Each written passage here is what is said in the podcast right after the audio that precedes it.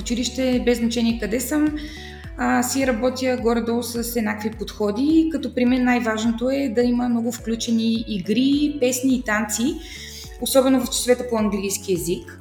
А, защото смятам, че в децата в начален етап, особено първи и втори клас, ам, трети и четвърти също, но първи и втори е напълно задължително а във всеки един предмет, т.е. за всеки един час, по всеки един предмет да има поне една игра включена под някаква форма.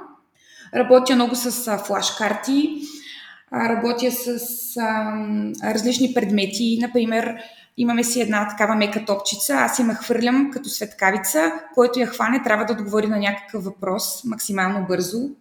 Играем на бесеница, използваме различни гласове. Например, ако по български има някаква по-сложна дума или думичка, която трябва да запомнят, или по-английски, я казваме с различни гласове. Например, ако трябва да запомня думичката елефант, първо казваме елефант, така с по-дълбок глас. Да. После казваме елефант.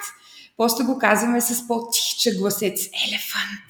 И така те много се забавляват, когато променям гласа. Аз като цяло в часовете съм бих казала, доста хиперактивна, защото при малките деца, това е мое мнение, но смятам, че и колегите ще се съгласят, трябва да се вкарва много енергия и на децата да им се грабва вниманието. И аз, честно казано, като си тръгна от училище и като си, или като си тръгна от детския център, съм потна като след тренировка, защото страшно много размахвам ръце, подскачам, говоря така с различни гласове, вкарвам различни движения и смятам, че това на децата много им грабва вниманието.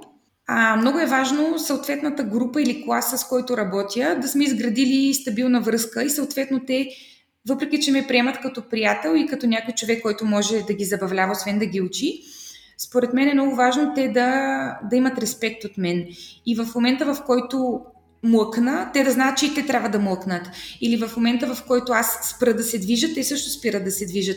И е много интересно, защото работи, но, но това, например, ако днес ми дадете една нова група деца, аз няма да ги енергизирам супер много, защото малко по-трудно ще е после да ги върна към спокойно състояние. Но когато става въпрос за дечица, с които работя ежедневно или ежеседмично, вече е много по-лесна комуникацията и много по-лесно може да се борави с тях като цяло.